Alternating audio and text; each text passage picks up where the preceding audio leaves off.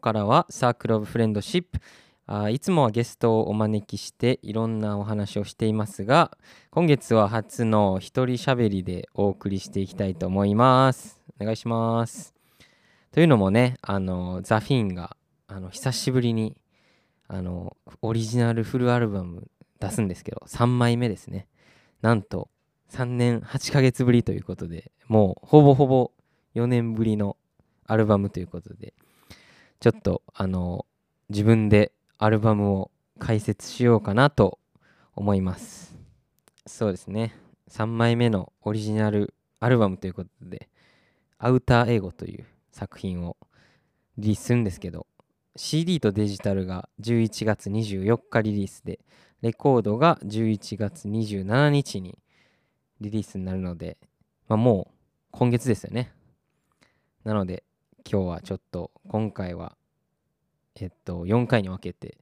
全曲解説ということでやっていこうと思います。では早速1曲目から社員ですね。先ほど聴いてもらった社員なんですけどこの曲はあれですね。結構実は前に書いた曲であんま覚えてないんですけど2017年とか2018年とかに書いた曲であのその当時はねあのイギリスと日本を行ったり来たりしてたんですけど3ヶ月イギリス行って3ヶ月日本いたりとかまあ期間はバラバラやったんですけどその時にねえー、狭山埼玉県の狭山っていうとこにあのトトロのねトトロの狭山のとこにあの一軒家を借りてましてでそこであのー、なんかピアノが置いてあってなんかいい感じの家やってでそこに機材を全部入れてまあリハーサルであったりとか俺は作曲とかをしててでその時に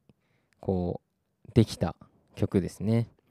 でああのアルバムのね全体のコンセプトをまずちょっと話した方がいいかもね。アルバムの全体のコンセプトはえっと自分のまあ言ったらインナーユニバースとあとまあ言ったら自分の外の世界っていうののまあ言ったら行ったり来たりするっていうこのフェーズがこうアルバムの中で繰り返される構成になっててまあ社員2曲目「オーバー・ザ・ヒル」この2曲はすごいやっぱり下界との結びつきがすごい大きい曲で自分の中でこうやっぱり自分がこう社会に属してたりとか自分が友達ととか他の人とかいろんな人とか、まあ、自分の人生だとかいろんなものがあってあったからこそこう生まれた曲。ということで社員もねその時すごいいろんなとこにまあ住んでてもうほんまに住まいだけで言えばもうほんまに何十個も住んだよねみたいな時時期やったんですけどその時にまあ狭山に住んでて生まれた曲ということでなんか本当にその時って結構こうね時間の流れとか、まあ、本当にこうねまあぐちゃぐちゃというかねもう自分が今どこにいてどこに向かってるかもわからないし。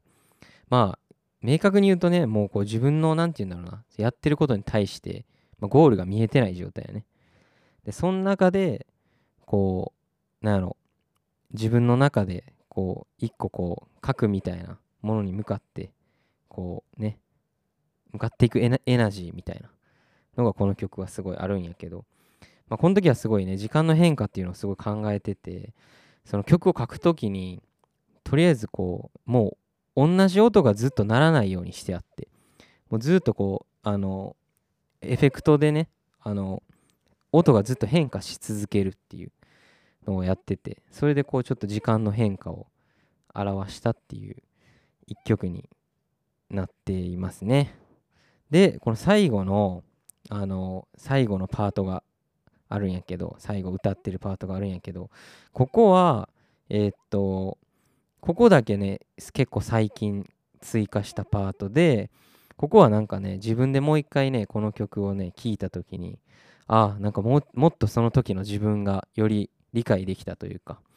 もうちょっと引いた目線からまあその時の自分を付け加えたみたいな感じでこう自分と過去の自分と現在の自分のコラボレーションみたいなね感じになっています。まあでもなんかこうねすごいミドルテンポで。実はこれ書いた時結構マイケル・ジャクソン聞いてて。マイケル・ジャクソンの、まあ、ビート感みたいなのをちょっと参考にしてこうビートメイクをしたんやけど。あのイギリスイギリスのライナーノーツというかイギリスの方にライナーノーツを書いてもらったら社員はちょっとマイケル・ジャクソンのあの影響を感じるって書いてあって。すげえと思って。バレたと思って。っていうね。っていうね。っていう社員ですよね。じゃあ2曲目いきましょうかね。2曲目は、えー、オーバーザヒルという曲なんですけどえー、っと私出身が宝塚でまあそれこそ俺の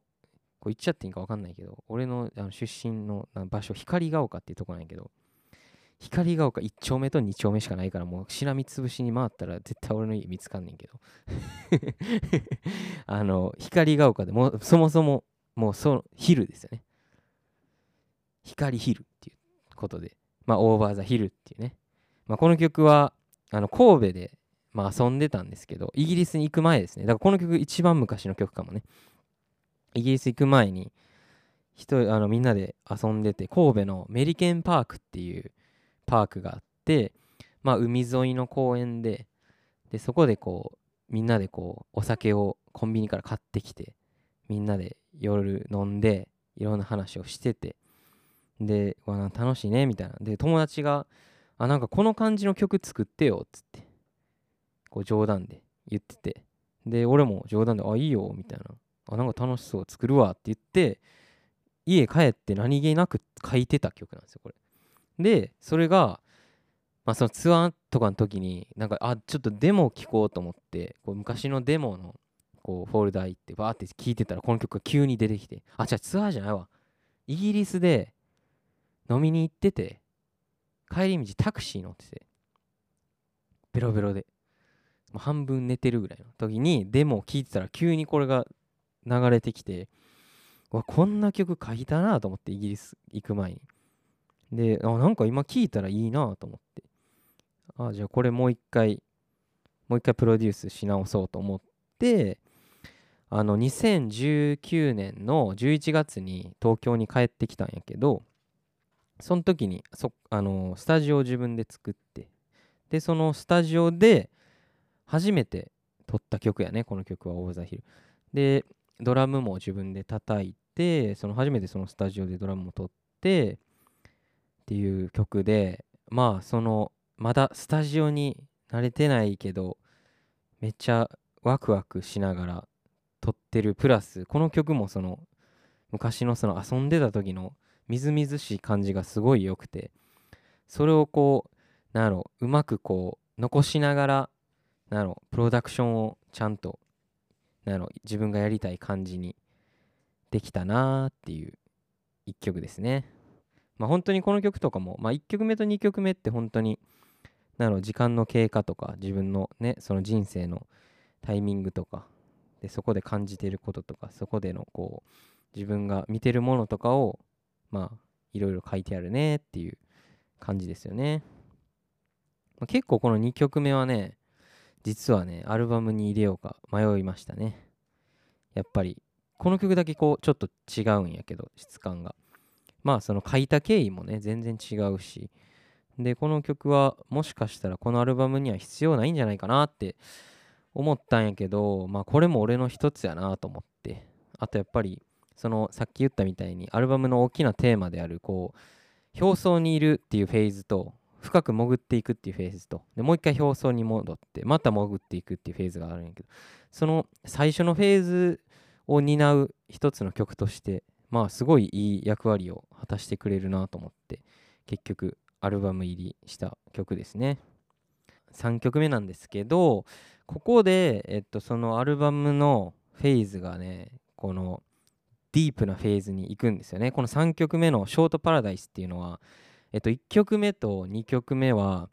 まあ俺がこう言ったら外界との関わりがなかったら絶対できてない曲なんですけどこの3曲目っていうのは本当にもう自分の頭の中にしかない